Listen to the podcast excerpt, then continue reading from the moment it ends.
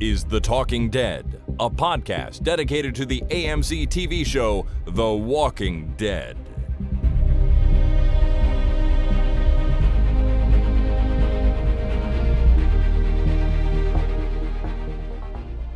Hey, everybody, my name is Chris, And my name is Jason. and this is The Talking Dead number 541, recorded on Monday, August the 23rd, 2021. Welcome, welcome, everybody, to the show. Jason, welcome to you to the show. And welcome to you, Christopher, and welcome back to a new season of The Walking Dead. Oh my God, it's a new season of The Walking Dead. Season 11 is upon us, and we are here to begin our coverage of it. It's uh, really exciting, I think. And back on a Monday. yeah, We're recording on, Mondays. a Monday. I'm so excited. It's it uh it, it really did seem like a Monday night podcast that we did on Tuesdays for a, for a long time there. So I'm glad we're back to Mondays. for like two or three years. Yeah, I I kind of agree. I think the Monday is better too, and I'm happy to be back on Mondays. It just feels right, you know. and it, and it really doesn't give me more time to watch the show because you know if i uh, if we record on a tuesday i usually watch it on a tuesday if i if we record on a monday like today i'm like oh shit i better watch it and i watch it on a monday so uh, it really makes no difference to me whatsoever i always always leave it to the last minute no matter what. Yeah, that's Yeah. fine. That's fine. But you're right. I I I think Mondays are better here. We're gonna do Mondays for the duration of season eleven, and it seems to make some sense. Yeah, like i've always said i'm a do do what needs to be done kind of guy Mhm. And it's a double edged sword because when it needs to be done, God damn it, I'll do it. But if it doesn't need to be done, I won't do it until it does need to be done. Yep. Not so do what needs to be done and leave it until then. not a lot of doing it until you really need to. That's right. Yeah. Good. Unless it needs to be done, I probably won't do it. Okay, well, that's excellent. Uh, so, Jesus, man, season 11 has started. We're here to recap the first episode. Uh, there's a couple of things I want to do before we totally get started, though. And, and the first one is something you reminded me about just before we went on the air. Uh, Jasper had a birthday, so I'd like to say happy birthday to Jasper. Well, uh, he says thank you very much from his uh, dreams because he's asleep. yeah, he turned five yesterday. Uh, very exciting. He got a basketball hoop. He's, he's very happy about it. Ooh, that's really good. That's a great gift. I mean, I can't believe he's five, man. We've been doing this podcast for twice as long as he's been alive, and he's That's true. five. Yep, that's true. That's true. It, it it really sets the uh, it really sets the line in the sand as for uh, how long we've been doing things.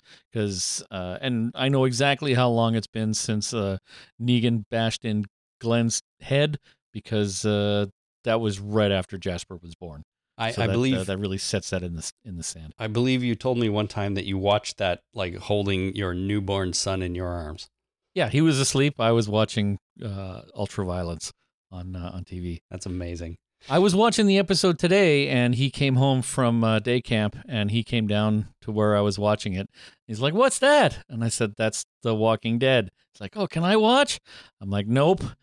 And it's like because there was little like blurry shots of uh, zombies in the background, and I shut it down, and I showed him the uh, uh, the rating of the television show, and he, you know, what numbers did that say? And he says 18 plus. Like, yeah, that's how old you have to be. It's like, man, when am I going to be 18? And so we did some math and told him it was 13 years from now. wow, he's got a long time to wait. That's amazing. Yeah. Well, I don't even have 18 year olds, but uh, I'd, I'd be okay with my kids watching it if they wanted to, but they have no interest. It's just the way they are. I can't imagine why they would have interest. Uh, well, I don't know. They watch they watch other stuff like Stranger Things and you know things with some violence and some scariness, but they just are not into Walking Dead. But maybe someday they will. Long after I'm gone, they'll re- recover these recordings somewhere and go, you know what? Maybe we should check out that show my dad loved so much. Not a chance. No, Aw. Not a chance. They're going to find all these recordings uh, on a hard drive somewhere. Maybe, you know, if they don't just toss the hard drive in the garbage oh uh, man. after uh, after you're gone. There's no way. There's no way they will go back and uh, go through these recordings. Damn. Sorry. I, Okay. I really hate to burst your bubble there, but uh, nope. Okay, well, despite that, I'm going to continue making them anyways. And uh, Well, it's not for them, right? You never it's for know. you and me and everybody else. Everybody else but my kids. That's right. Whoever wants to. You know, that's the glory of this thing is that it's for us because we want to, Uh-huh. it's for everybody else that wants to listen. It just happens to be that probably your kids will never want to listen. Fair But enough. That's fine. That's fine. True, they'll find their own thing, I suppose. Yeah. Make their own podcast. They probably will, yeah. Okay, well, um, I do want to welcome back every listener who tunes out during the off season because I know there are some of those. So, welcome back, everybody. Walking Dead is back. It's great to have you here. Uh, I'm I'm delighted that you're coming back. So I want to do that. And to any new listeners out there, I want to say welcome as well. In case you have found us recently for some reason, uh, just you know, great to have you on board. And I hope you enjoy what you are about to hear. And in fact, here is a quick call from one new listener named Owen. Hi, this is uh, Owen in Leeds in England. Um, me and a colleague of mine have got into the show over the last few months, and we've basically watched every episode of everything in about four months. Uh, once I got to about season four or five, I decided I want the podcast to listen to, and then I ended up finding you guys. And I just want to say you you add so much to the shows, and it's just a good. It's a fantastic fantastic thing to to just enjoy. So really appreciate what you guys do, and we're bloody excited for season eleven. Bring it on! Cheers, guys. Amazing. Thank you so much, Owen. So, first of all, thank you for listening and discovering us. And I'm, I'm delighted to hear that you're enjoying it. Uh, but I played that mostly for the final little bit there. Season 11, bring it on. Bring it on. Yeah, Yeah, thanks, Owen. That was uh, that was really nice to hear. it was And, really you great. know, for if for new listeners, th- there's no need to go back and listen to the podcast from before this point. There's there's really no no need for that. It's funny. I still hear from people all the time who are like, I found you guys and I went back to the beginning, episode one, and started listening. And whether or not they rewatched the show, you know, is irrelevant, but they listen to us from the beginning. I'm like, what is the matter with you people? I'm, I'm amazed that you do it. And it's super cool. But man, 540 previous episodes, you know, hundreds and hundreds of hours of audio. Boy, it's it's quite a thing, but I'm I'm delighted that you do. It is, and it's you know, there's no accounting for taste, right? And and some people like long form entertainment. That's true. Uh, I you know I'm I'm one. I'm I'm into I'm on season 13 of Law and Order SVU and I started Law and Order all at the beginning and watched 20 seasons of it. And I started uh, Law and Order SVU from the beginning and there's 20 seasons of that. And uh, I'm just plowing my way through it. And that's that's hundreds and hundreds of hours of entertainment and uh, I'm all over it it's I find it very comforting Yeah, well, you know what? I don't hold it against anybody totally. So um, I just think it's amazing. It. I just think of myself doing that, but it's it's. I have a different perspective, right? I'm not going to go back and listen to 540 episodes of myself talking on the internet, but Well, no, nobody. I wouldn't want that either. I mean, it's not that I wouldn't listen to you. I wouldn't listen to me. Really fair enough. Yeah, but if if you're into that, then that's amazing. But all I really wanted to do is say th- thank you so much to everyone who has listened over the years. Uh, and anyone who's new, welcome, and I hope you'll enjoy it. And feel free to send in thoughts and comments anytime. We welcome that. Okay, let's get into it, Jason. Uh, season 11, episode number one of The Walking Dead. Here we go. The Walking Dead. Acheron. No. Acheron. No. Acheron? No. Acheron. No. Oh, somebody help me. I can't get this right. Acheron. Acheron. Acheron. That's it. That that's from Daniel in the UK. Thank you, Daniel, for that title re- title read. Acheron. Yeah. Acheron. Bit of a sneeze title there. Yeah, yeah. sort of. Whatever it is, Acheron, part one, season 11, episode one. I'm pretty sure it's Acheron. A- oh, really? Acheron. Okay. Yeah. So even I have no idea how to pronounce it, but uh, that's what it is. Thank you, Daniel, for that title read, and thank you, Jason, for the clarification. Now, just before we dive into our recap, I want to point out to everyone, and this is something that I discovered uh, about a week ago, And also, Scott from Kingston, Ontario, let me know as well via email. But AMC Plus, everybody, is now available in Canada. And on our last podcast, which was the uh, our half of the season 10 wrap up crossover uh, with the Walking Dead cast, we talked about how it's not available here. And I've talked about it before on the podcast. But in the meantime, it has become available. So AMC has launched AMC Plus in Canada. If you are a Canadian and you want to get AMC Plus and therefore get access to all of the AMC streaming content, including The Walking Dead, uh, which and and week early episodes, then you can now sign up for AMC Plus in Canada. It's very exciting. I have done that, and I must admit, it makes my Walking Dead viewing a little more convenient because I have more flexibility in the time that I can watch it. Yeah, I tried to sign up. I was unsuccessful. uh, so I'm going to try a different method. Even though uh, I bought the uh, I bought the season on iTunes as I always do.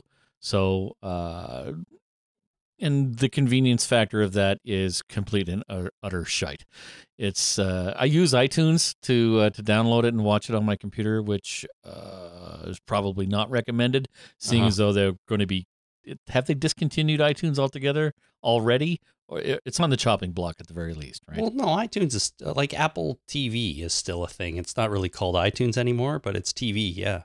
but the standalone app that you have on your computer Oh, is no longer a thing. It's uh, iTunes is uh, you know the the application is is That- you know abandoned. that is true. Now they have a, an app for TV, an app for music, and so on. Yeah. Yeah. So I, you know, me being the kind of guy that I am, I still launch iTunes and go to the iTunes store and download the episode, and then I watch the episode, and that's just a complete waste of time. And I recognize that this is my problem. Got it. So Well, AMC Plus is now available through Apple TV Plus as a channel. I believe also Amazon Prime. If you pay for that in Canada, you can get it as a channel. So, Canadians, you're uh, you're up. You can get up uh, AMC TV, AMC Plus now in this country, which is something I've complained about for a long time. But here it is, and it is pretty convenient. So we are joining the entertainment world one step at a time. We sure are. All right, let's get into our recap. Jason, season 11, episode 1, Acheron, as you said, part sure. part 1. We open with a shot of Daryl. He's it's from behind. He's looking out over the roof uh, from the roof of a building. We know it's Daryl because of his angel wing vest he has on. Then Elijah, who uh, appears with mask on, and it turns out there's a big group of them on the roof of this building. They open a skylight, and the men of the group lower a bunch of the women down on pulleys into a military base. Oh shit! I didn't even realize that it was men versus women. I just, I, it didn't occur to me that that was the dividing line between who was on the roof and who was inside the building. You know what? It's funny. I wouldn't say versus, but uh, they they definitely did lower the women down. So the women who were lowered in are Maggie, Magna, Carol, Kelly, Rosita, and Lydia. I believe I've got everybody. So they've Yeah, lowered them in. shit. I- I think the idea here is they've lowered the lighter people in. If you're going to lower people down in on pulleys and ropes, why not go with the the lighter people and not stress the ropes so much? I don't think it matters whatsoever. If I've learned anything from the first Mission Impossible movie, Uh-huh. that you can lower whoever you want down on uh, uh, on a pulley system, and it works out just fine. Although Tom Cruise is probably not that heavy. W- was gonna say of all people, Tom Cruise is probably pretty light. Yeah, Ving Rhames, on the other hand, if we would have lowered him down, that would have been problematic. Not a great idea. Yeah. Well, they lower the ladies down. Now inside this uh, barracks, I guess there are dozens, maybe hundreds of walkers just lying around on the floor. Yeah, so it's it's got to be a hangar because there was helicopters in here, Right. uh, and there's a whole bunch of zombies. I assume sleeping. Are they sleeping? What are they doing? They're lurkers, right? Yeah. So we'll talk about this in a second, but let me just get through a, a bit here. They they lower them down. They sneak amongst them, sort of being as quiet as they can. It's clear to us that these are living zombies. You know, they're not killed, not dead zombies.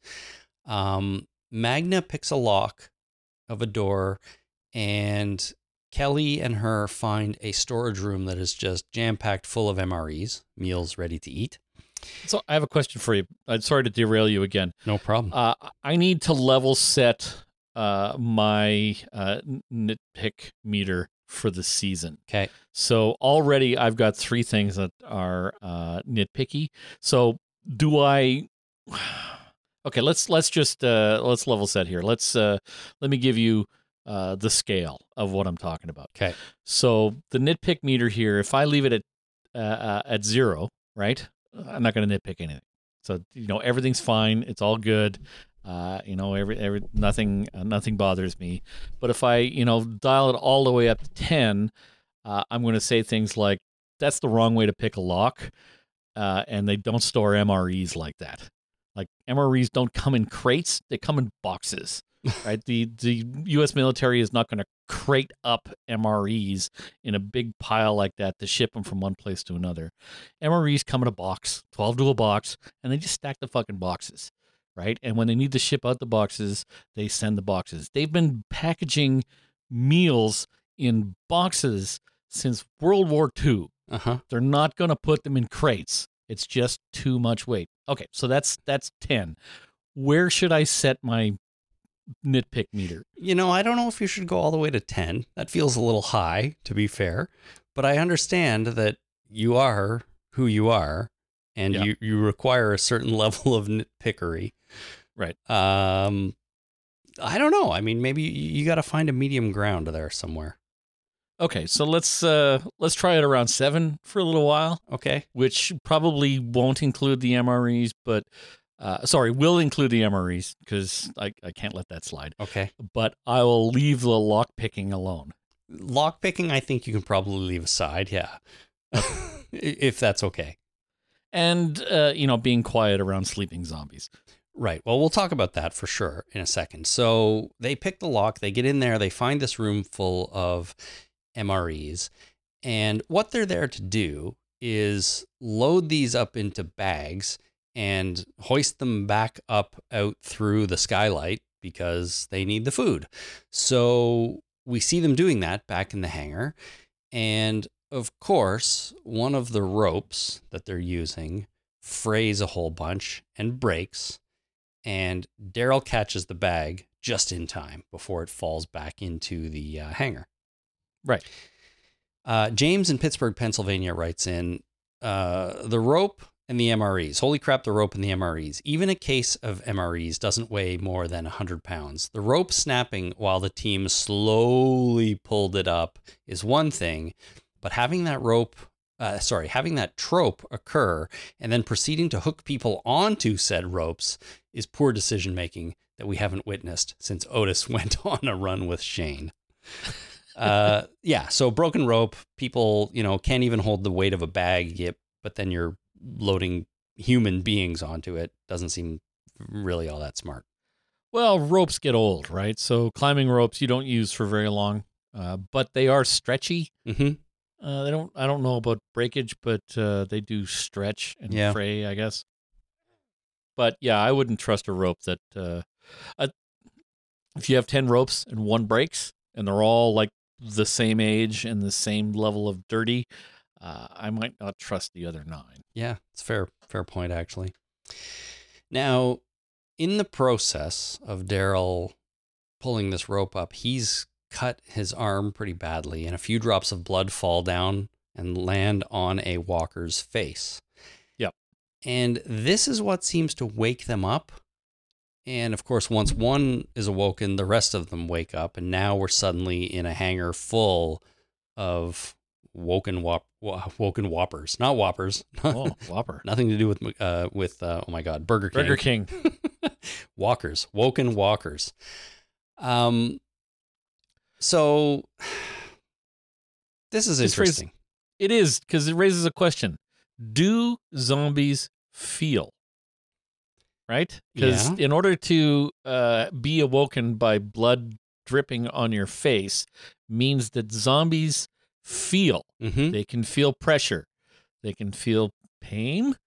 Uh, they feel something. They can feel something on their skin. We know that they can see. We know that they can hear. And smell. We and smell. But do uh, you know where does that uh, where does that end? So, do they have that touch? Uh, what's the, what's the what's the fifth sense? Well, I mean, there, there's a tactile element to it, right? Smell, Touch, hear, touch, see, taste. taste. Wow, can they taste? That's a good question They too. seem to want to eat a lot, but I, I think this is interesting. So, another listener, Adam in Texas, wrote in Holy crap, did you see that we have sleepers instead of walkers? Just when you think the show can't surprise you with something new and interesting, uh, you know, that's what they do. So, we've known for a long time that there, at least from the comics, there was lurkers and there were roamers, right? The roamers are Yeah. the ones that kind of just walked around, going wherever they wanted to, and w- when they picked up the scent or something to follow, they would. Then there were lurkers who just sat there and did nothing until there was some stimulus to get them going. Yeah. But I'll be honest with you, I feel like these zombies are neither of those. These are more it's it's almost like they were asleep and just doing nothing because Yeah. we could lower the people down in amongst them. They could walk around amongst them, and their smell or their presence alone was not enough to wake up the zombies until Daryl dropped blood on one of them. So I think this is the show just playing a little fast and loose with the idea of lurkers, to be honest. Yes, and you know it. It's a matter of how sensitive their uh, senses are, right? I assume that their senses are probably not as good as a living, breathing human being, right? Because we Yeah. have blood going through, we have, uh, you know, the electrical stimulus and all that kind of stuff. So maybe zombies don't see that well, but they go towards movement, kind of thing. Yep. Uh, they don't hear that well, but they will go towards sound. They don't feel that well, uh, but they will feel blood on their faces or dripping or what have you. Mm-hmm. Um, so, you know, is people walking around enough to awaken somebody's sense of smell or sound? Uh, no, the answer is no. But the sense of uh, feeling something on your face is enough to wake you up. Yeah. Once you wake up one zombie, the rest wake up too. Um, I'm a little worried about, or a little leery of uh, these lurkers or sleepers lying down to go to sleep because do they get tired and they need to lie down? I mean, I sh- I sure do. yeah. That's for sure. yeah, but yeah. don't zombies just kind of stand there when they're when they lack the stimulus? They just kind of maybe mill about. They I- I don't know. They just stop moving is kind of what what I would think, but eh, it's something the show hasn't really done before. You know, zombies typically on the show are always moving. They're coming towards you. You know, they're reacting to your presence a little bit, and We I- had a lurker in the prison in season three. That was an awfully long time ago. It was. I remember because it was very surprising to to. It's like, hey, finally they have a lurker. Uh, I think it was uh, was it Tyrese? No, it was uh, somebody got you know uh, waylaid by a lurker in the prison as they Yeah. were wandering around. Uh, so we did. We have had lurkers, but that guy would that that zombie was also sitting down, right? So I guess zombies get tired after a while. They're like, man, I just gotta, I just gotta lie down Just got to take a break right here. Little little cat For- nap. You know. for a few years. Yeah. well, anyways, these ones were were lying there and they didn't wake up, but once they did, you know, it's pretty dangerous down there. So all the women who are down in that hangar have to fight their way through. Uh, Magna and Kelly are still in the other room, and the rest of them they start shooting arrows. They start bashing them. The ladies who are down there take out a ton of them, and I thought it was pretty cool that the guys up top through the skylight started firing down as like support Yep. fire, which was was pretty fun. I enjoyed that. including Daryl with his fucking super hyper accurate knives. Well, yeah, exactly. He uses the knives at the end, but before that, even though we have you know guns come out, there are a lot of guns lying around. So they pick up some guns, they start shooting. Um, the last person down in the hangar is Carol. Everyone else has now uh, been ris- uh, raised up, and she's about to go, but she notices one more big box of food. Uh-huh. So instead of escaping, she goes for the food, and um, I guess she gets it. But Daryl's up there providing support, and as you said, he uses some throwing knives, throws them down, takes out a couple of zombies. Carol eventually makes it back up. She uh, hooks on. She's pulled up, and when she gets to the top, back on the roof, it's revealed that she managed to retrieve Daryl's knives. well, that's nice. It's awfully nice of her. A little, um, I don't know, uh, hard to Indiana Jones Hattie. believe. A little Indiana, Indiana Jones Hattie, exactly. Yeah. Yeah. Okay. So he never loses his hat. That's fine, and and you know that's all well and good. But I think that that kind of uh, bond that you would have with an object where you never lose it. hmm Uh, and then we've talked about champions in the in in the past about disadvantages, advantages, powers, that kind of thing. Yep. That role playing game champions. One of the advantages you could get is you could have an object that you never lost. You could dive out of a building that had exploded and you would land 50 feet down in the middle of a debris field and your gun would land beside you Sure. kind of thing, right? You never lose it. That kind of attachment to an inanimate object, I would assume, was for his crossbow, not his knives. So that's the only place where here I can uh, I- I I can be a little bit skeptical, is that you know getting the knives back is all well and good, but I don't think he has that kind of bond with his knives. He has that kind of bond with his crossbow Yeah. and maybe his vest. But not the knives. But, well, she brings the knives back up and everyone gets out safely. And now they have a whole bunch of extra food. So that's good. That is good. Let me ask you a couple questions here. Okay. How did they know the MREs were in this hangar? Well, I believe Daryl had been out scouting areas and he came across this place. Now, I don't know if he knew there were MREs specifically in there, but he found this military base and somehow knew that there were uh, there was some supplies in there. So they went after them. So they seemed to go directly to where the goods were. Yep. Right? Behind a locked door, amongst a sea of sleeping zombies, hmm uh, they went right for the goods and they seemed to have the proper equipment to take those goods and haul them back up. They Yep. came down with a bunch of sacks or you know military bags uh, or whatever they needed in order to get into this room. They came down with lockpicking tools. They went into this room. They grabbed exactly what they needed. There's guns lying around all over the place. They didn't pick up a gun. They didn't pick up a box of ammo. They didn't search around to find things. They dropped down. They went in. They got the MREs and they were on their way out. Uh, and the zombies woke up. Yep. So how did they know they were in there? The, the, the MREs were in there. I don't know. I, I, I'm, I am not sure that is uh, important to the plot, but somehow they did. Somehow they did. They just assumed maybe they there was an assumption made that this is a military base. They're going to have supplies, and that's where they're going to be. I don't know. It's Maggie. Maggie knew that this stuff was in here. Mm. She is she she does it later in the show uh, with another location, but she knew that the stuff was here. She sent them in here. I'm not entirely sure what her end game is, other than maybe um, she's building up confidence. You know, I got to give them a win, kind of thing, to Mhm. show them I am the you know the provider, the leader. I can give them what they need, so that when I want to take them on the next little adventure to ambush them and kill them all because I'm the bad guy. Uh, she has that. She's building that confidence. It's the long con. Right. She, you know, she's building the confidence in order to be able to scam them later. My goodness. All right. Well, we'll have to see. I, I, you know, that feels like it's plausible. Sure. I guess. Anyways, they have all this stuff, and after our opening credits, oh, the other thing I wanted to say about this whole opening cold open was that it was totally done with no dialogue, and I actually kind of liked that. There was one scene where Kelly signed something to Magna, but other than that, Yep. it was totally silent, and I thought that was pretty cool.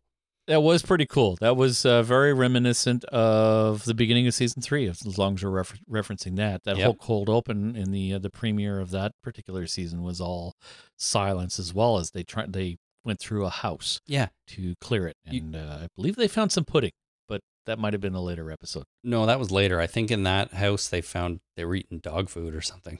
Remember? Oh, oh yeah, pudding's Gross. better than dog food, yeah, for in sure. my opinion. Yeah, totally. But I thought that was fun. I thought that this was uh, was really well done, and uh, you know everything you needed to know more or less was presented to you without any dialogue. It was pretty cool.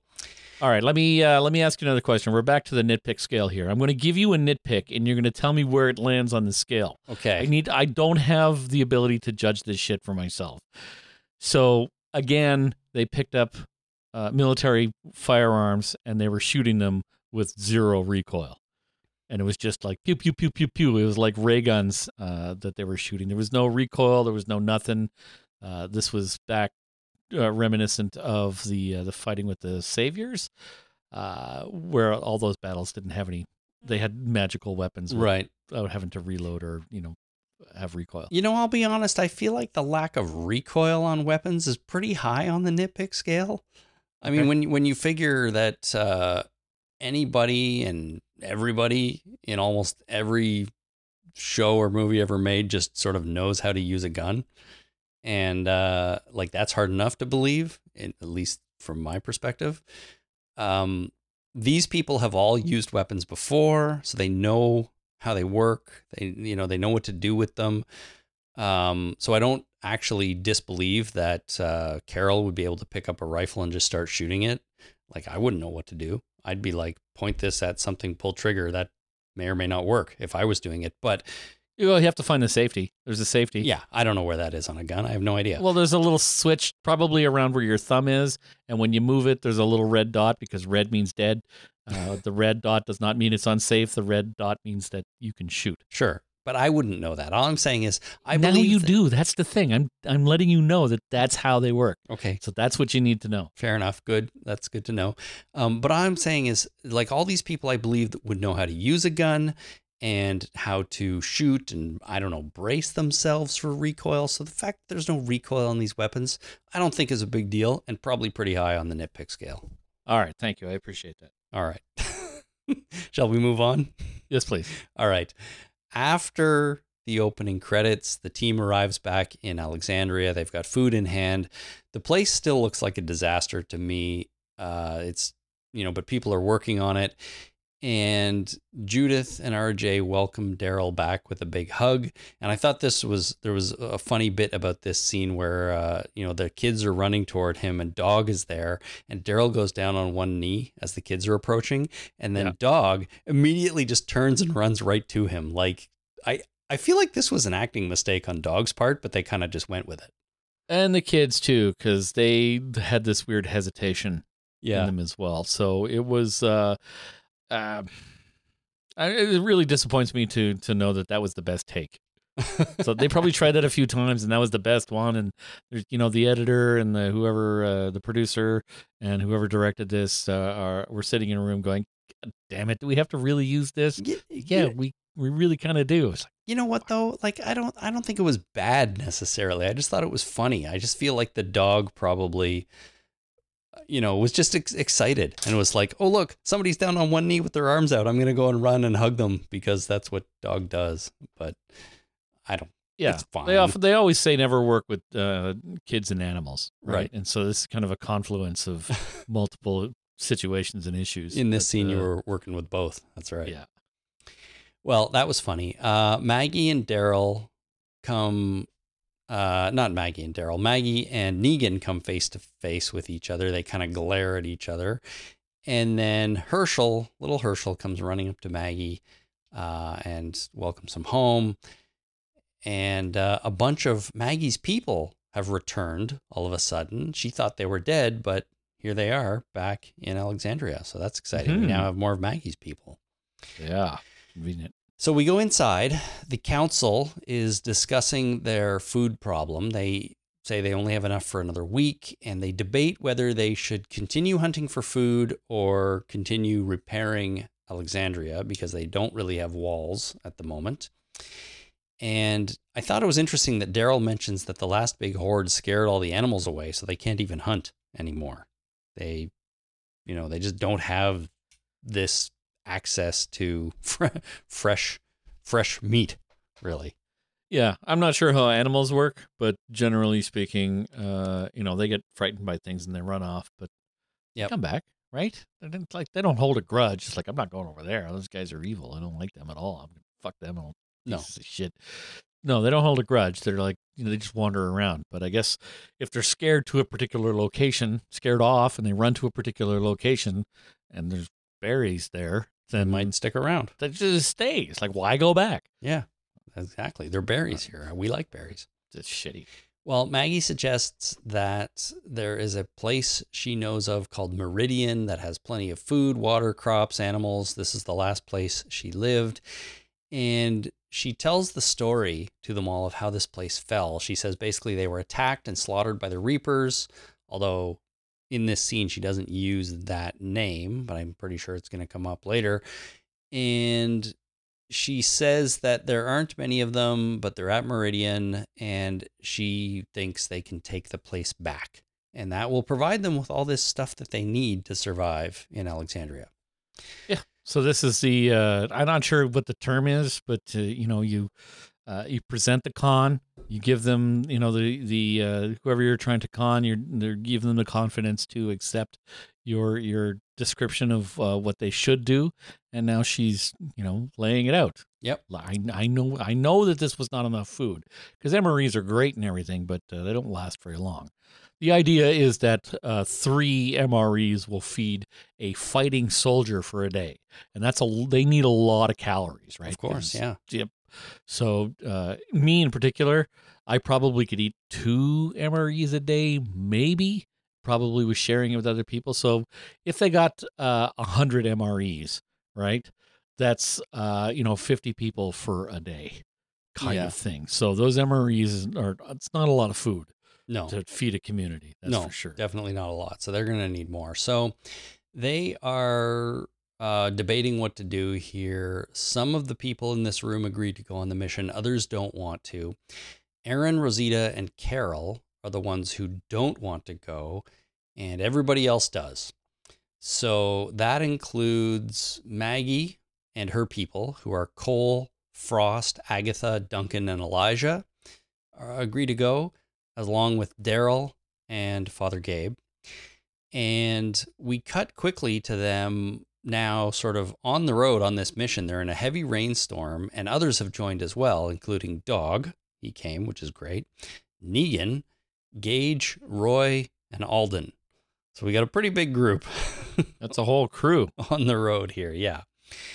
Now it's raining really hard, as I said, so they debate whether they should find shelter until it passes, and they decide to enter the subway system and use it to travel across the city. So, well, first of all, it's shitty that they don't have any kind of weather service to be able to tell them what the weather is going to be like and whether they should go Yep. today or tomorrow or wait for whatever. Yep. They just go and hope for the best. Uh, and second of all, who pointed out the metro station? Was it Maggie? I I'm think pretty sure it was Maggie. Yeah, I think so. So how did she? My question is, how did she know it was going to rain so hard that they would use the uh, the metro system? Well, she didn't know it was going to rain. They, you know, she was leading them to this place, and I think it started to rain. And then, as they were traipsing through the rain, they saw the entr- entrance to the subway system, and she said, "Why don't we go down there because we can escape the rain?" Yeah, I'm just you know I'm laying the foundation for uh, the con, right? So if uh, you know on a good twist, everything makes sense. A good twist ending, uh, uh, plot twist, uh, everything makes sense. This doesn't make sense right now, and I'm a little bit I'm a little bit leery about it because she Negan's there, right? Mhm. Why would Negan be there? Why would Maggie accept Negan going on this trip? Uh, and the idea, you know, is that Negan knows the city. Yep. Right? He knows the city.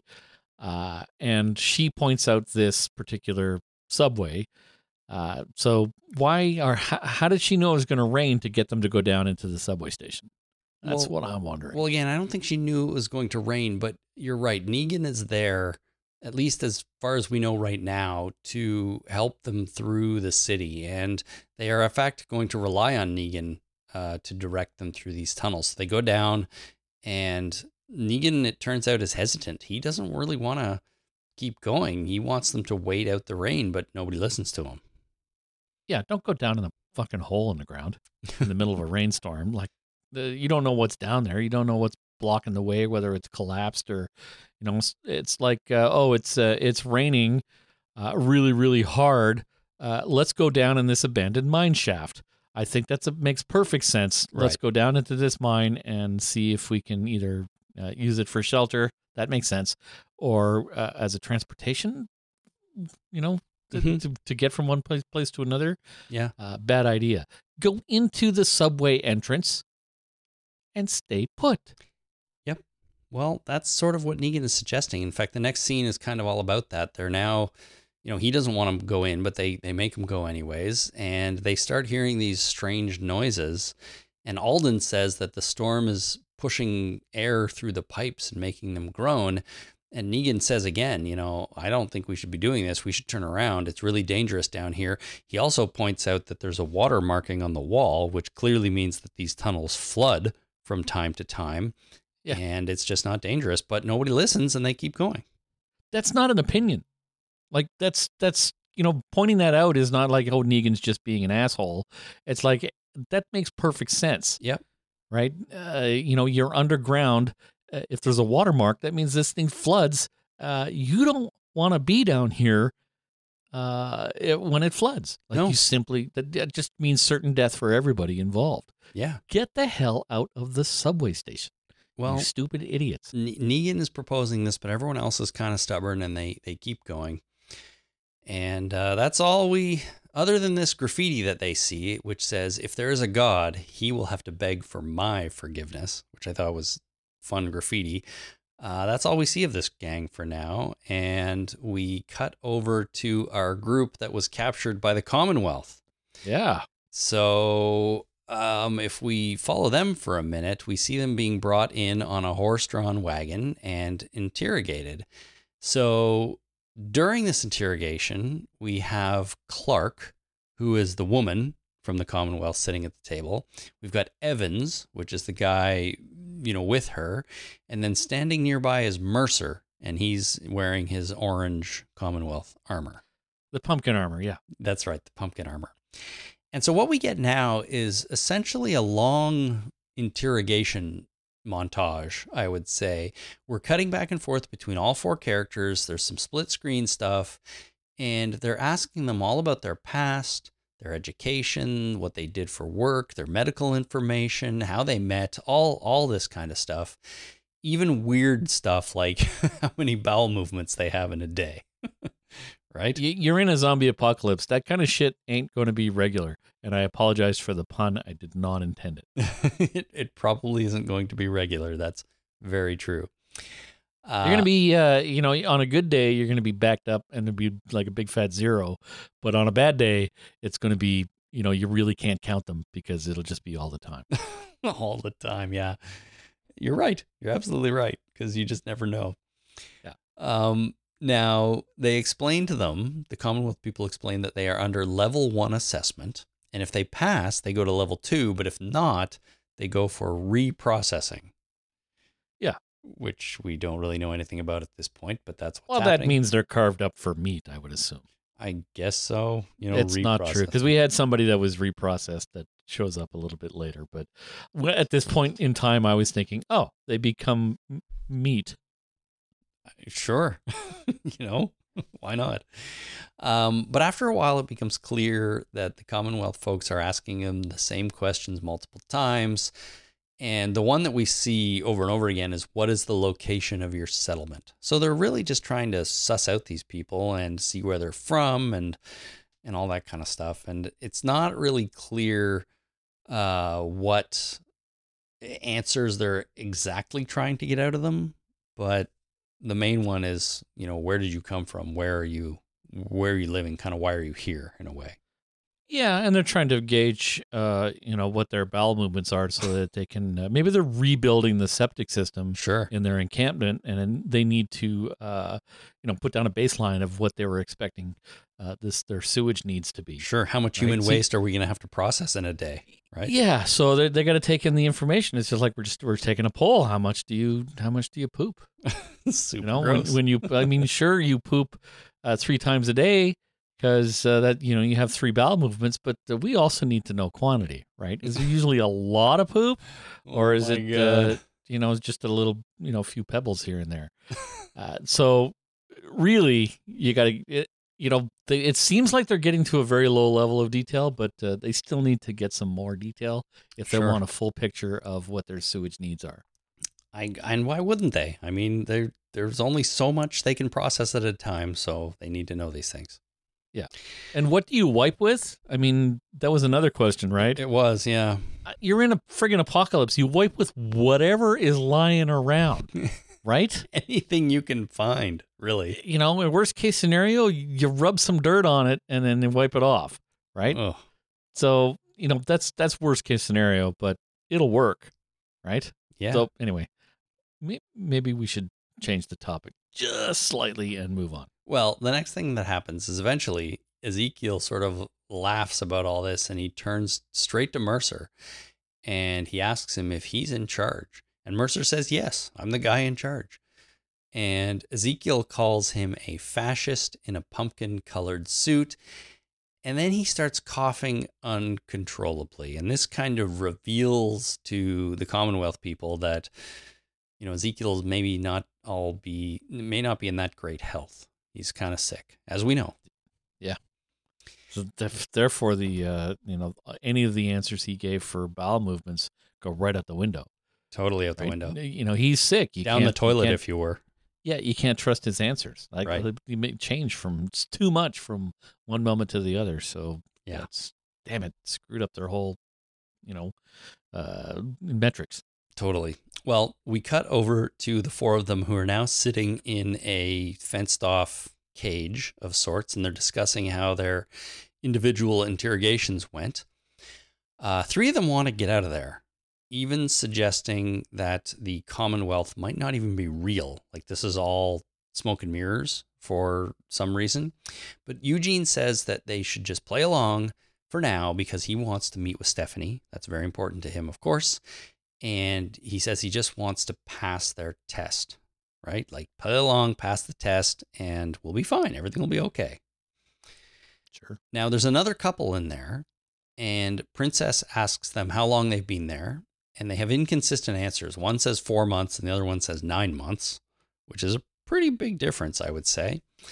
And then all of a sudden, they're Understandable. If it's you know, uh, you know, in the zombie apocalypse, and in our current time frame, uh huh, uh, and you know, pandemic and and shit, it's like, uh, you know, you wake up in the morning, it's like, oh, is it summer or is it Christmas? yeah, Oh yeah, it's uh, it's hot out. It's summer. still summer, not Christmas. it's like, is it the fall yet? No, not quite yet. But uh, yeah, time gets uh, a little fuzzy in situations, right? Yeah, I hear you. I hear you. Well, they're not sure if they've been there four or nine months, but all of a sudden they're grabbed and they're taken away for reprocessing. And this kind of convinces Eugene, yet, yeah, they got to go. They got to get out of there because who knows what reprocessing really means. So we go back into the subway tunnel. There are still lots of scary pipe noises, and they come to a section that's covered with bagged bodies. Daryl goes to poke one. Turns out it's a zombie. It's not a dead body. Uh, they wonder why they didn't make any noise and discover that the zombie's throat is slashed. So I guess the zombie doesn't have vocal cords and there, therefore can't make its regular zombie groaning noises. Um, I'm going to have to go ahead and, well, this raises another question. Mm-hmm. Why do zombies make noise? Right? Noises from your mouth come from air passing over your vocal cords Yep. as you breathe. So if zombies make noise, that means zombies breathe, I guess so. right? So a zombie in a bag probably won't make a noise because they can't breathe. Yeah, but they made a point to show us that the throat was slashed almost to the point of cutting the head off, which But then if the air has a way of getting out other than through the vocal cords, it wouldn't make any noise. yeah, yeah, I guess there's so. a hole in his throat. So if it was as long as the throat was cut below the vocal cords, that might make sense. I guess that's what we got to believe here. That, that that's how it works, and the fact that air still passes over zombie vocal cords. Yeah, Which so I've never really- breathing. Never really thought about before, but I guess it Me neither. does.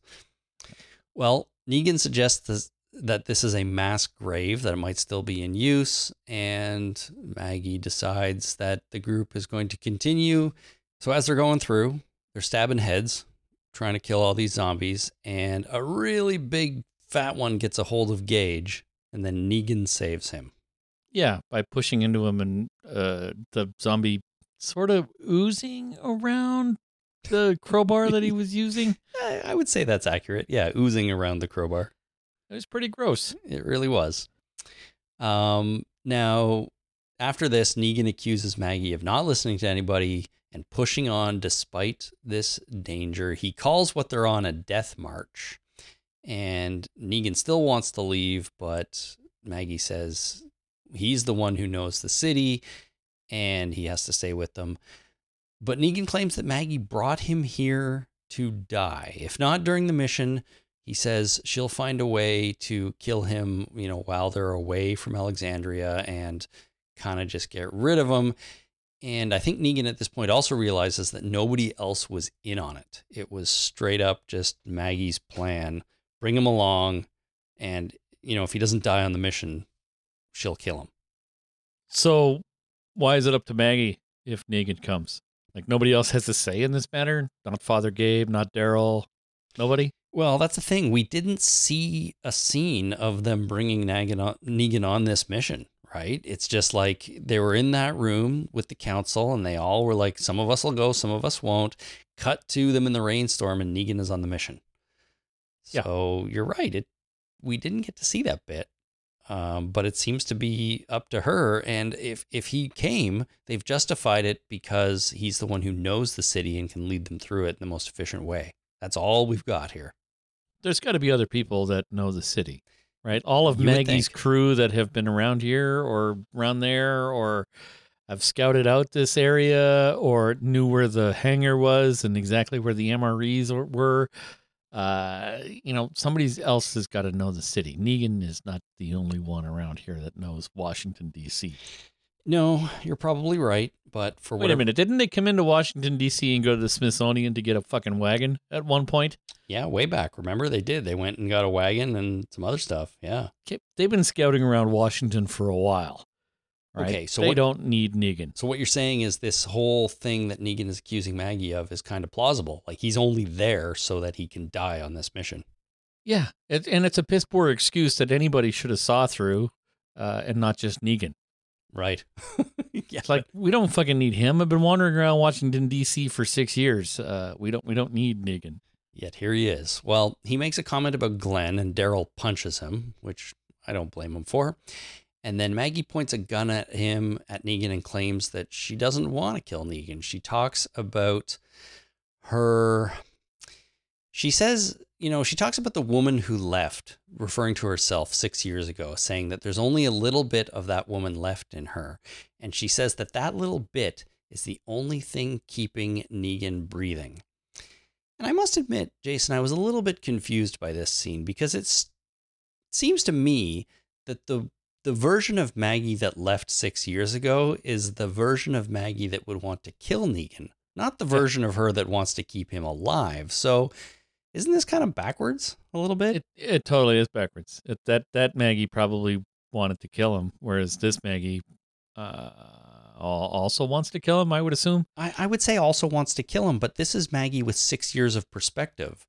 Not that that would change her mind in any way, but if you think back, it's like Maggie immediately after Negan killed Glenn.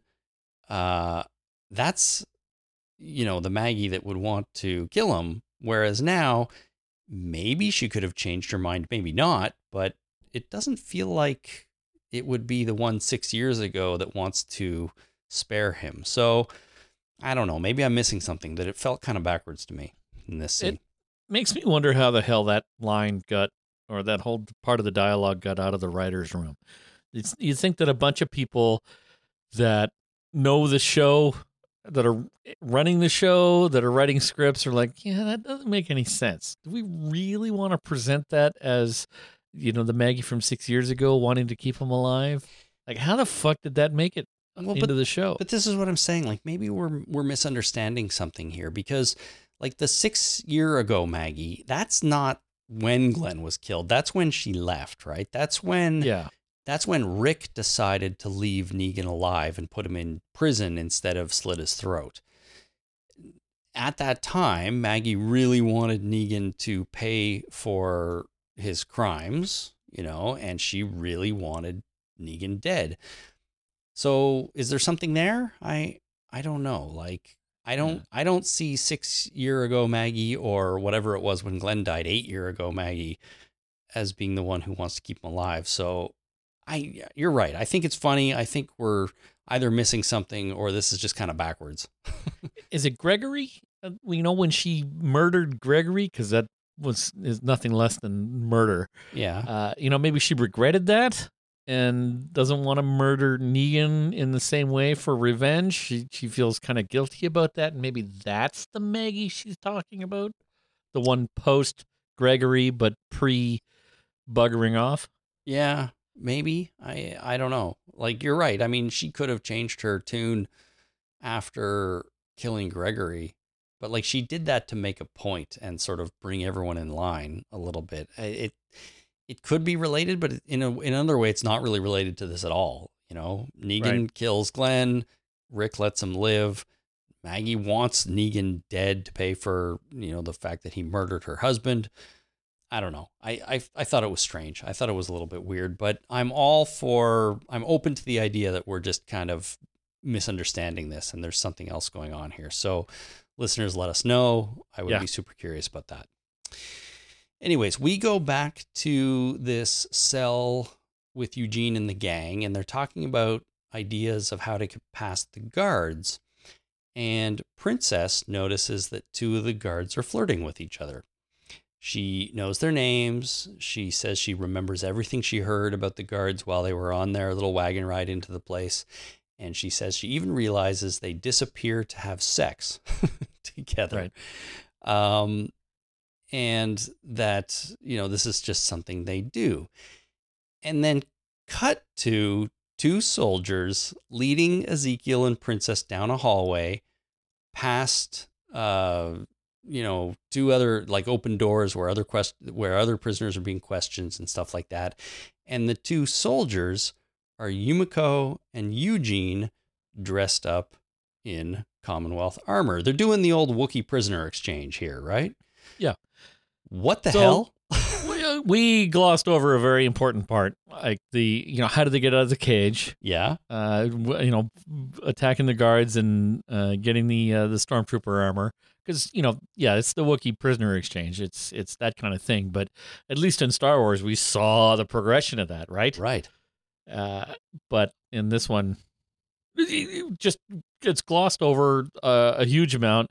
And then the only way out is to walk past the interrogation rooms that have uncovered windows as fucking slowly as you could possibly walk down a hallway. Well, Like- okay. That's like maybe that's the only way, but I don't want to I don't want to skip over this this yada yada part here. Like they're talking about doing this and then and like from what I can tell they are prisoners there. They are locked in this cage with no way out. There are guards all over the place. Princess says they sneak away to do it once in a while. Cut to somehow they've escaped the the the cage. They have confronted these guards who have taken their armor off to like get down and put it on and are just walking around the place. Like that feels like a lot to skip over. It does, and and I really admire them for that in a in a sarcastic way because uh, what I would really like to do is to come to a realization, uh, uh, and then have a a desire that I would like to fulfill, uh, and then Right. black out until it's done, right? Yeah. Without having to actually uh, go through the uh, you know mustering the willpower to actually do it. Well, it's It's like, it's, it's I want to lose 20 pounds. I want to lose 20 pounds. I want to lose 20 pounds. And then black out and I'm 20 pounds lighter, like a week. I don't know. That's a ridiculous amount of time. But let's say two months later, I'm, you know, fit as a fiddle and I didn't have to deal with any of the fucking willpower Yeah. or anything else. it's like blink and it's done. I I I didn't get this. Like I was really jarred by this the first time I watched it. And I'm like, you know what? Maybe I just missed something. Maybe there's something in the dialogue that explains this. I'll just keep watching and I'll pick it up the next time. But I watched it a second time while I was making these notes and I'm like, nope, it's not there. They're talking about doing something and then they've done it. And it doesn't eh, like I I couldn't figure it out. Like I I didn't understand how they can just skip over this part. I mean, you you want to be efficient in your storytelling, right? But this Yep. feels like instead of I don't know, instead of talking about this scene and then jumping ahead, they needed to maybe show it to us. And I don't mean just the whatever happened between that conversation and when they were in the hallway, but like instead of Princess sitting there talking about how, oh, I noticed them flirting, you know, they do this, they do that, like show that to the audience, make us understand what's going on, and then give us some believable explanation for them getting out of this cell and taking advantage of this situation. But none of that was there, was it? I don't think so. No, it wasn't there at all. So you know, there's that show don't tell adage in Yeah. uh, in television and movies. But if you if uh, you know if they said anything, it would be the tell don't show. So why do anything, right? Like you can't show if you don't want to show it, you can't tell Yeah. because that that breaks the rules. So just you know, let's just assume that that happened, and we'll move on with our lives. It reminds me a little bit of how Negan was on this on this subway mission with them. It's like we have this gang going out, and then they're on the road and Negan's there, and we skipped over any bit about bringing Negan and what that means. Right? He's just there all of a sudden. I mean, this is worse in my opinion. This is like you know what? Look at those two. That's what they're doing. Oh, we can take advantage of it. I didn't believe that they could in any way. For all, from what I could could tell is they were locked in this cage. Sure, they were allowed to sit around a table and, and talk to each other, but that was it. Like they couldn't get out. And like other prisoners were being taken away for reprocessing by stormtroopers. It didn't feel like they had any freedom whatsoever. So Yeah. I think this was a huge miss on the show. Like Pretty much. I I was it was it to save time? Was it I don't know. I have no idea. Did it end up on the cutting room floor? Was like the footage so bad that they had to put in uh, Daryl Dog and the kids, uh, but cut that piece out? Like they maybe they cut Right. that piece out of them uh, doing it because it was so awful or whatever reason. And it's like, man, we need we need to fill like 15 seconds here. What do we do? It's like, oh, we got to put that footage, of friggin' dog and the kids. Yeah. like, weird oh, we can't put that in. like, well, you know, we need 15 seconds here. What are we gonna do? We need that funny right. shot of dog messing up his lines. You know, I don't know. Yeah. It, it- you know, now that we talk about it, it kind of reminds me of Arrested Development. The, the first three seasons of Arrested Development. Right. One of the things I liked about that show is that the whole episode seemed like a recap, right? It was Ron Howard talking uh, about what the Bluth family was doing, and the whole thing would seem like a recap of what was actually happening. Uh, and they would they would cut from one shot to another Sure. or one place to another, and they would just kind of explain it away. And they never did anything. It was all just little snippets of what their lives were like. Yep. And that worked because Arrested Development was a fucking awesome show. But uh, that was at least tell, don't show, and you know have a uh, a cast of brilliant friggin' comedic actors uh, do it. Yep. Uh, and this was uh, you know well don't show, don't tell, just Just do it. Like just get it done. Yeah, Like, I don't know, just but- move on. Arrested Development is a is a eh, you know it's a funny analogy because like they could do things like ha- show the characters in one scene and then show the characters in another scene that clearly some stuff happened in between but when you have the voiceover you know he could say something funny it's like after you know after many hours of whatever whatever and great pains they ended up here and that's all Yeah, it took exactly. right that's that's that worked for that show but that doesn't work for this show. You can't just set something up and then skip over it like that. It it felt wrong. It didn't feel like it made sense at all. Well, you know, and uh, you know, the biggest glaring issue that in this particular spot here was that Ron Howard was not narrating what was going on. If at least you had Ron Howard narrating what was going on or what happened, I might have ex- accepted it. Sure, Ron Howard could say, you know, The gang snuck out at night and uh, found these two soldiers naked in a room together, at which time they punched them in the face and put on their armor. And here we go. are. You know, it's like, fine. I believe Well, Ron you- Howard. Yeah, you could also have Ron Howard read a grocery list and it'd be just fine. Fair enough. I'd watch that. Well, this was weird. I didn't get it at all, but again, if if I'm miss if we're missing something, I don't know, but just felt like something wasn't working here. So anyways, they're walking down this hallway and they go at a door and they find a huge dumpster of money out behind the building and apparently it's destined for incineration because money is not important in the Commonwealth. They pass I was looking for her uh, two dollar bill because she was talking yeah. about her two dollar bill that she got, uh, and she she asked uh, the pumpkin armor guy if she could have her two bucks back. right. So uh, you know, I paused it at this point and I looked through this bin for her two, her two dollar bill. Oh, there it is. I see it. Oh, I didn't see it before, but I see it now. There's a two dollar bill in there. I see a five and a twenty and a whole mess of ones and some undetermined denominations. But I see a two dollar bill in this pile. Oh, that's fun. That's That good. I'm glad. You're right. She Princess was looking for her two dollar bill that she was carrying around with her. So there it is. That's good. Well, they're gonna burn all that money. Then they come to a wall of photographs with a sign above it that says "Flag for Expedited Assessment and Admittance to the Commonwealth." And Ezekiel calls this the Wall of the Lost. So as they're about to leave and run off, Princess notices a picture of Yumiko on the wall with a note that says, Have you seen my sister Miko? And Yumiko looks at this, realizes it's uh, realizes her sister is inside the Commonwealth and decides that she has to stay so she can be Yep. reunited with her sister. Well, it's lucky she has armor. She'll fit right in now. Yeah, it she'll fit right in exactly. And when we watched the trailer and we saw this scene, uh, I was for some reason unsure of whether it was Yumiko in that armor, but here we are, and sure enough, it was. So, if this wall of the lost is a a bunch of people that are flagged for expedited admittance, uh, they really dropped the ball on Yumiko because she's did. right here. Like, why are you interrogating her? She's on the wall.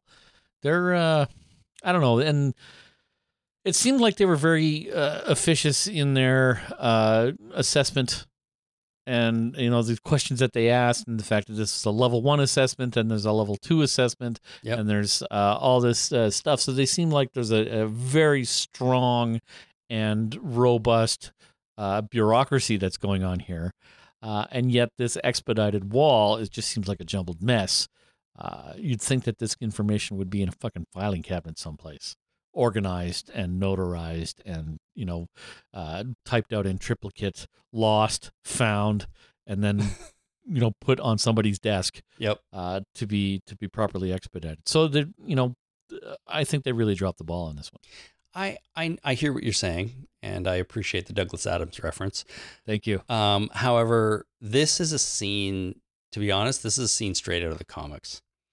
is it Yeah. And, you know, there is a scene in the comics with this wall and a particular character in the comics who is not included in this scene in the TV show sees someone on that wall that they recognize. And uh, it is kind of a big deal. So that character from the comics has been replaced with Yumiko in the TV show. So anyone who's read the comics will, you know, know what I'm talking about. But I hear what you're saying. If these are people that are supposed to be flagged for expedited processing, you'd think they'd have a better filing system for it than just a random wall like out behind Yeah. the building. But it does make a lot of sense if you've if you've read the comics. yeah and yumiko yumiko would go right to uh, level two assessment she'd skip level one right Right, that- that's the way my company works if you if i recommend somebody they're guaranteed an interview right they will skip the entire uh, first round of processing they'll go right to the interview process right so they they skip that first thing that first round because of the uh, the recommendation you would think that uh, yumiko would go right to round two of assessment Yeah. Well, or level two assessment they, these people drop the ball. They don't know what they're doing. i doing. guess i guess so Uh, do you get some kind of bonus if you recommend someone that gets hired? I clearly, so. clearly you've never done it, so who knows? no, I, I don't know anybody that I would recommend. Every once in a while, my boss would or my manager would ask me, "Do you know anybody? We're looking to hire. Do you know anybody?" It's like not that I would recommend. All right, I know people, but I don't want to work you, with them. Chris. I would oh. recommend you if you wanted to uh, jump ship and become a uh, you know an architect. Well, that's kind of you. I'll think about it. architect. All right, let me know. Okay, very good. We can split the bonus if I get the job. I don't think there's a bonus. There is a bonus for other things, like if I uh, if I write a white paper or an internal article for whatever, they give uh, there's monetary bonuses for that. But I ain't fucking doing that. I just shit. don't. I don't see you doing that. No, on my own time, like a chump. I don't think so. forget it. All right. Well, back to the episode. We cut back over to the subway tunnel. They are still in there. They're killing zombies in bags. They come to a subway train that is blocking the tunnel. And at this point, they also realize that Gage and Roy aren't with them anymore. So they took off and, and went back. Uh, or they were snatched by, uh, you know, there's there's side tunnels. Yeah. There's you know emergency escape tunnels and stuff. Fair enough. So- they could have run back. Yeah. But they also say that they took ammo and rations with them. So they like stole their stuff and took off. Or the, whoever snatched them Yeah. Yeah. snatched the right people. Fair And enough. Why were they, you know, the rear of a column is just as almost just as important as the uh, the point man, right? Uh, you don't put somebody, uh, you don't let stragglers fuck around in the back with the gear, right? No. If you're in a, if you're, you know, on a patrol or you're doing something, you you put some. The most important person is at the front directing things. The second most important per- person is at the back, making sure nobody fucks up right. and stops Right. and decides to, you know, take a dump. I keep talking about poop. I got to stop. I got a five year old. What am I going to do? Yeah. Sure. Um, uh, so you don't let those guys hang around at the back, right? You have somebody that's important behind them uh, to stop the column if uh, if these guys are tired, because obviously they've drawn some shit duty of having to carry all the batteries, Uh huh. and ammo, and stuff. yeah. Uh, but what I wanted to raise here was we have a subway car or subway uh, train that is blocking the passage. You can't go around it. You can't go under it. The door is locked. So these bodies that are all in here came in from the same direction as our fine intrepid heroes have come from. Seems like it. They didn't they didn't come from somewhere else. So they walked down the tunnel a goodly way before they uh, stumbled across these uh, not really body bags, but they're bodies in bags, right? Exactly. Co- coincidence. Uh, so the whoever put these bodies in here carted them an awful long way in order to dump them in this subway. Wouldn't you just like kind of if you wanted to get rid of a bunch of bodies, wouldn't you just like roll them down the stairs and walk away? I mean, that's what I would do for sure. I probably wouldn't go that far, right? Yeah. I I, I don't know what I would do, I- but I don't think I would carry them all this way down the tunnel just to leave them lying around. If you're going to honor your dead, you bury them. If you're not going to honor your dead, you fucking just chuck them in the nearest hole. Sure. Now, I, I don't think you can 100% assume that these bodies were all dumped here coming from the same direction that our, our people were coming from. I think they could have been dumped out the back of this subway train, right? And then the subway got stuck. Well, not that the subway was ever moving, but like maybe the people that left them there brought them in through the train, threw them out the back door, and then locked the door or something. Still seems like a lot of work. Well, you're right. Still, it's still definitely a lot of work. So I, I- don't know where they came from, really. I wouldn't. I would dump them in a building, right? I wouldn't like drag them down down a bunch of stairs and all the way down through a subway or subway train, which seems like a pain in the ass in its own right, Mm-hmm. all the way to this location. So uh, I'm gonna call bullshit on this fucking grave site Yeah. thing. Why are they I- this there? doesn't make any sense. No. Where Well, does this fall on the uh, the nitpick meter? This is about a three, right? So this is something we should nitpick about. I mean, it's not super high. Yeah, it's not super high. But right. I, I, I definitely see your point. Like, what, what are they doing there? I mean, I guess you could think that whoever dumped them there wanted to get them, you know, a little farther away so that if they did wake up and get out of their their bags, they wouldn't just wander back up out of the subway system. It would be a little harder to do if they were deeper in. I don't know. Well, that's why Maggie said this is part of the fall, right? Uh, I think they're here be- at the time that uh, before they knew that everybody was infected. They just like they were body bags, and they uh, they didn't know you had to stab them in the head. Mm-hmm. Because if they were put down here after they knew that everybody was infected and they would come back to life, they would just stab them all in the head. Right. Problem right? They would take the take the time to stab them in the head, and then you throw them in the nearest Walmart. Right? 'Cause that's got there's a lot of space in there. You clear out all the food. You take all the you, you take all the pillows because you need pillows, Sure. right? You And- take all the Lego because you need something to do. you take all the clothes, shoes, whatever. You clear out a whole big spot, and then you fill the fucking Walmart with bodies. Right. That makes sense.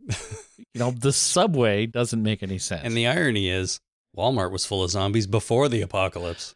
Yeah, and the and the Walmart has a loading dock, right? The Yep. friggin' subway tunnel does not have a convenient loading dock where you could put a dump truck full of bodies and just kind of dump them Yeah. someplace. Very true. Well, I don't know. They're down there, and our group has come to this subway train, and suddenly they realize that there is a large group of zombies behind them in the tunnel coming at them. Not the ones Uh-huh. that were in the bags, just Nope. a random Uh huh. Group of a random herd of zombies coming at Yep. them that I guess have been there following them the whole time. Uh, yeah. Maybe they were down the other end of the tunnel. Like if they would have turned left instead of right, they would have run into this herd. Yep. But they were walking down the tunnel and flashing their lights and talking uh, like a bunch of chumps. And all these zombies were probably sleeping in the other end of the tunnel. hmm Uh, and they got up, they got out of their bags because I assume that those were idiots Sure. in bags too. Yep. Uh, and then uh, started wandering away. They just, yeah, you're right. I didn't really think about that particular herd of zombies, but it seems awfully convenient. They're just there. Yeah. So the gang starts fighting them off, and they have nowhere to go because this train is blocking it. They can't open the door, but they realize that they can climb on top of it. So they start doing that, except for Dog, who runs around the side and goes under the train.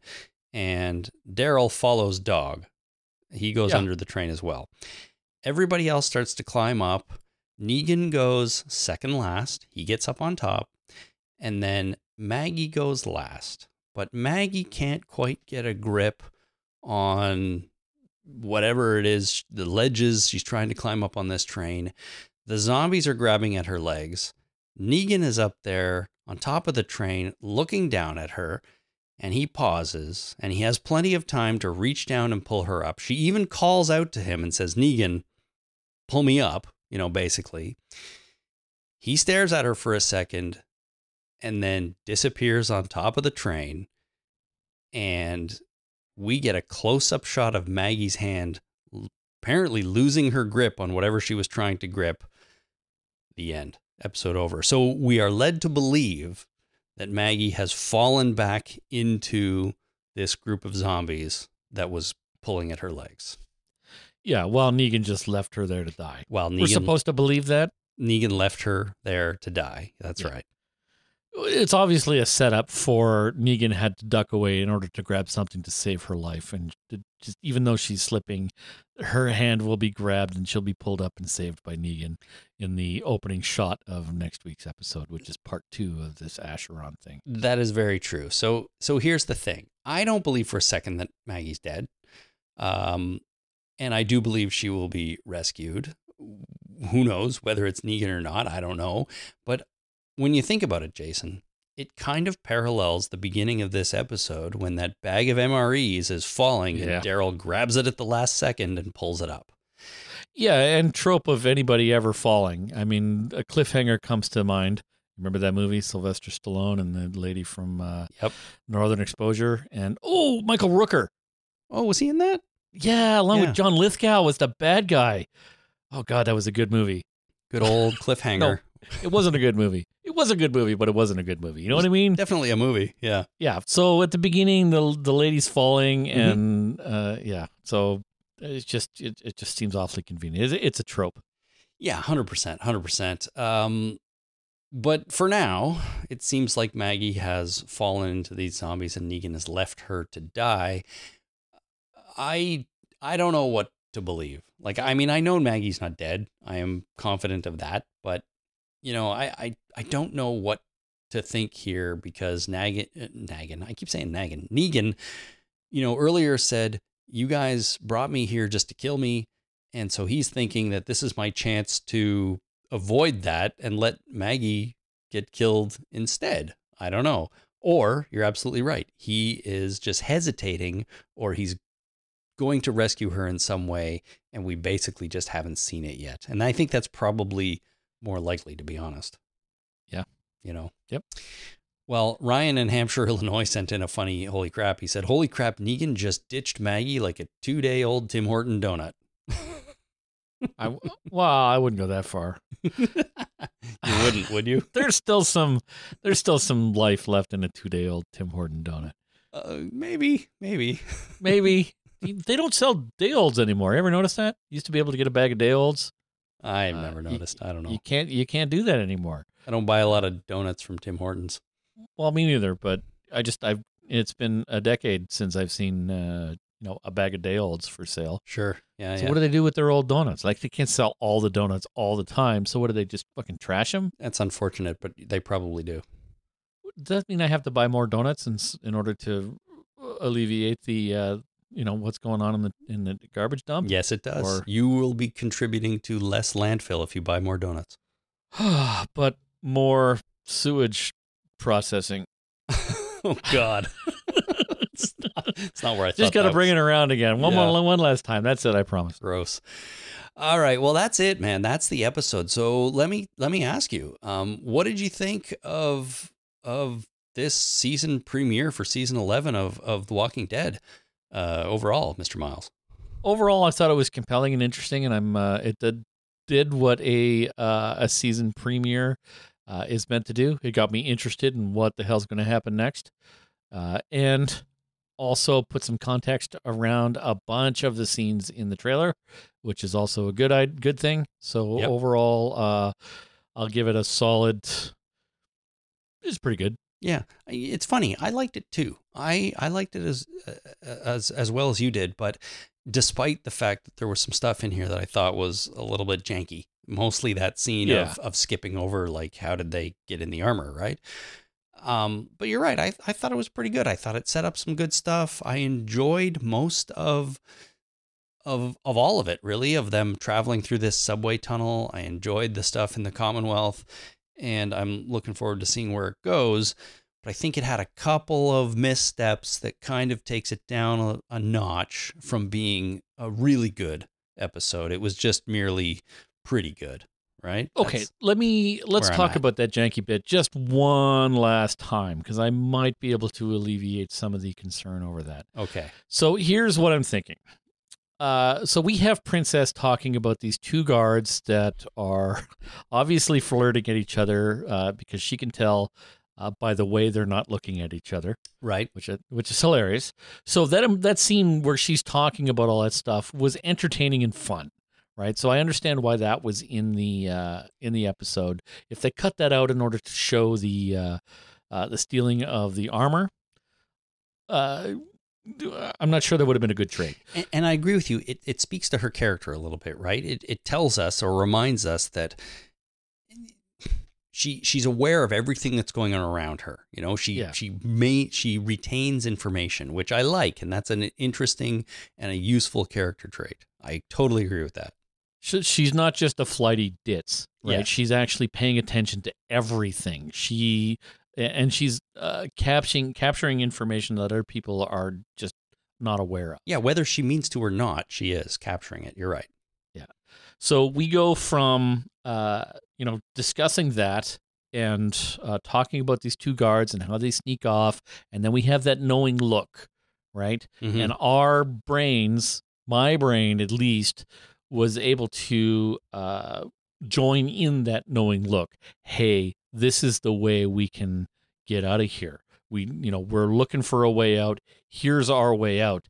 And then you cut to they're doing, they did it, Yep. right? So it was a very direct line from uh, the planning to the aftermath, right? There was no guesswork. There was no, uh, you know, how did they do that? There was no confusion. It was obviously a very direct line from uh, the scene where they were everybody realized it, including the audience. To it was done, and now let's uh, now show what's going on afterwards. Right. So, did they need to show it? The answer is probably no, because we all knew exactly what happened, right? It Yeah. uh, once it was clear who was in the armor at the back, we it was very easy to put together that uh, what happened that they executed their plan or they uh, they made their plan, they executed their plan, and now they're they're doing the uh, the Wookiee prisoner prisoner exchange gambit uh, to get out of there. Mm-hmm. It was a very very direct, easy line to follow. I, you know what? I I think you make a good point there in saying that it was very clearly set up and then paid off. The bit that didn't work for me, and maybe this is just me, is that I assumed they were more they were held captive more than it seems like they were. Like I my assumption was they were prisoners in this place and Yeah, they would never be able to sort of get out and do something uh, free like like what they were what they apparently did. And maybe that's just me. Maybe they weren't as captive as i thought and therefore it kind of makes a little bit more sense. But that's just the way i interpreted the scene. And i'm like well they're in this prison uh this cell cage right cage. Yeah. so how could they possibly leave and follow these two guards and take advantage of this situation, right? So that's where it didn't work for me. But you're right. Other than that, it was like set it up and show the aftermath, and we all kind of know what happens in between. There was yeah, just but how did they get out of the missing cage? Yeah. uh, is a very big question. Yeah. Uh, which they did not answer. And now that I think about it, why were there so many guards standing around in this one little spot, not looking at anything? Yeah, Like, what the what's the plan there? You just kind of make these people stand there. but that's the thing. you just put mannequins uh, with the friggin' armor on it and have them stand around. we just need scarecrows in here instead. But that, that's the thing. Like eh, showing us all those guards really makes me feel like they're prisoners, and these people are guarding them, not just Yeah. standing Okay. around. You know, so yeah. So that's that's where it didn't work for me. But I I get your point about the fact that it was a direct line from one to the other. It just we skipped a bunch in the middle. Yeah. So I don't know. I I I think it was it was confusing to say the least, and uh, we'll we'll have to see what you know listeners think of that. But uh, other Yeah. than that, I thought this was a a pretty solid episode, and and like like I said, sets a lot of things up and uh, moves things a lot. And I'm looking forward to the the back half of it um, in the next episode, which is already available on AMC yeah, which Plus. you can you can watch right now tonight if you wanted. I don't think I will. I think I'll finish this podcast first, one podcast at a time, Jason. So the feedback episode, and then you'll watch it. Uh, no, we can't do that because uh, if you recall, we're not doing a feedback this week. We're gonna do it Oh shit! Right. the next sorry. week. So, So you could watch it right now. uh, maybe I'll wait till tomorrow. All right. Okay, well, that is our recap of season 11, episode 1. I'm excited that The Walking Dead is back. Before we end, Jason, we have to send a thank you out to some new people that have become patrons and announce who is going to get our week one or episode one Walking Dead prize pack. Which one of our Nice. patrons? Awesome. So here's here's the deal. If you missed it on the last podcast, what we are doing is uh, every episode of season eleven, we are going to randomly choose one of our patrons who has joined up at patreon.com slash the talking dead. And I'm gonna send them out basically a prize pack that's pulled from all of the Walking Dead stuff that I've accumulated over the years. I have a bunch of things that uh, are just sitting around. And I'm like, you know what? I'm going to share the wealth. I'm going to give it away. And every week for all 24 episodes of season 11, someone's going to uh, get a fancy prize sent to them. Awesome. Uh, wait, a fancy prize? Well, it's some of them are fancier than others. Let's put it that way. I just I'm just wondering. you Yeah. know, how how you qualify that fancy word. So, in the last couple of days, one of my kids and I took all this stuff and we organized it into 24 different little prize packs. Nice. And Uh, the first one is pretty awesome, if I do say so myself. It Really? consists of a uh, carol themed serving tray that says something about you're going to get lots of cookies on it. And the handles on the sides are shaped like brass knuckles that you put on your hand to like oh wow. punch somebody in the face. Um, so you get that, as well as a Carol like body armor themed cooking apron. So it's Holy it's shit. all food and cooking themed. It's pretty great. Uh, every one of the 24 prize packs includes a couple of podcast stickers as well. So that's very exciting. But this is a good one. This is a good one to start with. And I'm, I'm very, very excited to, to give it away. Now, All right, you've you've met my fancy standard. Oh, so good. when you say fancy prize, I am now wholly on board. Oh, excellent. Uh, excellent. Um, I have taken a picture of all the stuff organized into the 24 different prizes, which I'm going to post on our website. So by the time you're listening to this, if you go to talkingdeadpodcast.com, you should be able to find that picture of all the stuff, including this one. And before we choose one of our patrons to give this away to, I do want to send out a big thank you to some new people that have joined uh, and supported us at patreon.com slash the talking dead. And that is Scott E. Thank you very much, Scott.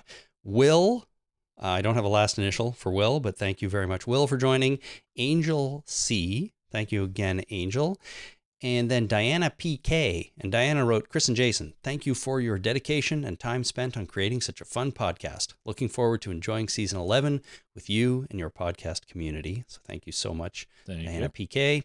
And then also Nika K, who recent, recently uh, became a patron. So big thanks to all of you. Um, you know, you guys are all included in the basically the draw every week. Anyone who is a patron will be included in the draw for that week's prize. Okay, Jason, it's time to choose our winner for week number one. So I'm going to need you to reach Yeah. into the Talking Dead prize bucket and pull out our winner this week. So whenever you're ready, please go ahead and do so. All right. So what I have here is a small pail full of names uh, written on uh, slips of. Uh, they're actually dollar bills. Oh, wow. So uh, yeah, which is quite fancy because Canada we don't have dollar bills anymore. but uh, what I did was I acquired a whole bunch of dollar bills from days gone by, and uh, wrote the patrons' uh, names on them. Are they $2 so- bills? Uh, no, just just singles. They're just Okay. singles. All right. Although that we never called them that in Canada, they called them that in, in the U.S. But they're just one dollar bills. So I'm gonna reach into the pail here, and I'm gonna pull out uh, pull out a name. Uh, and oh, here's the name, and the name on this uh, is written uh, in lipstick, which is really kind of odd. But uh, the name is uh, Jeff D. Oh, congratulations, Jeff D. All right. Jeff, um, you are the lucky recipient of the Carol cooking prize pack for uh, week for episode one of season 11. I will be in touch via Patreon and probably via email, which may be the same thing because I think when I send you a message on Patreon, you get an email about it. Oh, technology. I know, incredible. Um, but congrats, Jeff D. Uh, I'll need to be in touch for an address to send this out to you. So um, that's exciting. This is really good. I'm, I'm looking forward to this as we move on through the rest of the season. I've got things like Funko Pops, t shirts, hats, glassware, uh, stickers, everything, you know, all kinds of things that I've separated out, toys, um, all kinds of good stuff. So Awesome. uh, if you want to get in on this, um, visit our Patreon page at patreon.com slash the talking dead and you can be included in a future week's drawing. So uh, congrats, Jeff D. I'll be in touch. All right. Thank you, everyone. That is going to do it for our podcast covering season 11, episode one. Uh, now, just to remind you, there isn't going to be a feedback show this week. I apologize because I'm going away for the rest of the week to get out of the city and enjoy a little bit of vacation time with the family. I realize the timing is a little bit poor, but you know, when we booked this, I didn't know when The Walking Dead was going to start again. So, you know, there's nothing I can do. Yep. Um, but next week, we will cover the second half of the season premiere, episode two, and then we will do a normal feedback show encompassing both of them. So, by all means, continue to send in feedback, your thoughts, your comments, whatever, and we will get as much of it onto a feedback show as we can following week. So, how do you do that, you may ask? Well, one of the ways is to go to talkingdeadpodcast.com and click on send voicemail at the top. There is a new version of the little recording plugin that is used on the website. So I hope it works for everyone. Uh, let me know if you have any trouble, but if it does, you should be able to record your message and it gets sent right into me. That is a great way to do it. You can also find us on Facebook at facebook.com slash the talking dead or send us email at talkingdeadpodcast at gmail.com. And I'll come I'll uh, comb through all that and uh, include as much of it as I can on our feedback show when we get around to doing it. all right. Um, if that's all you've got, Jason, I think we can call it a night. Surely. Until next time, my name is Chris. My name is Jason. Thanks for listening. Bye.